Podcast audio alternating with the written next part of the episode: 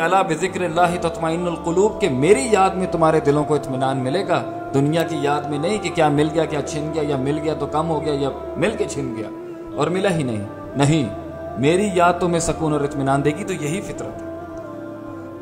ہم صبر میں یقین رکھتے ہیں کہ اس دنیا میں ہمیں نہیں ملا تو اس دنیا میں مل جائے گا۔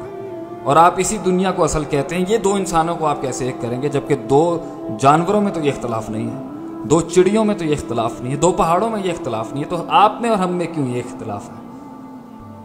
دکھ کی بات یہ نہیں کہ وہ ہم سے اختلاف کرتے ہیں، دکھ کی بات یہ کہ آج مسلمانوں کو بھی یہ بات سمجھ نہیں آ رہی۔ انہوں نے بھی اس دنیا کو اصل بنا لیا جبکہ نبی صلی اللہ علیہ وسلم کا فرمان تھا دنیا سجن المؤمن و جنت الکافر۔ کافر کی یہ جنت ہے، مومن کا یہ قید خانہ ہے۔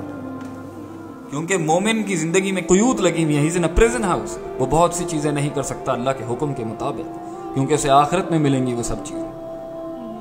لیکن جب انسان اللہ تعالیٰ کے کلام میں اپنی آئیڈیالوجی اور اپنے عقیدے کے اندر بلیف نہیں رکھتا تو دوسروں کو فالو نہیں کرے گا تو کیا کرے گا؟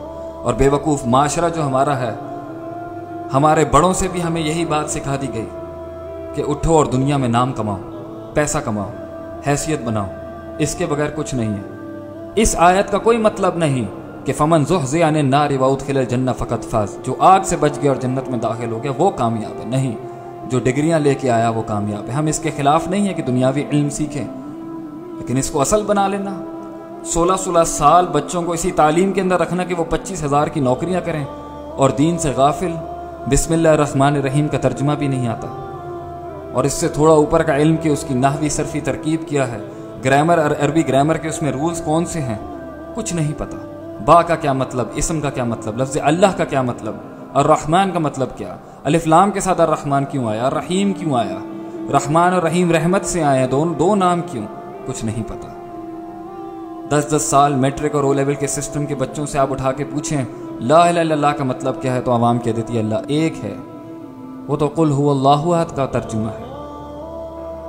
جہالت اتنی بڑی اور سوال اس چیز پر کہ امن اور سکون کیوں نہیں ہے؟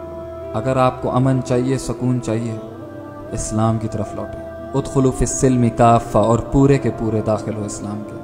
ولا تب خطوات شیطان ادھورا دین ماننا یا دین کا کچھ جز لے لینا، یہ شیطانیت ہے۔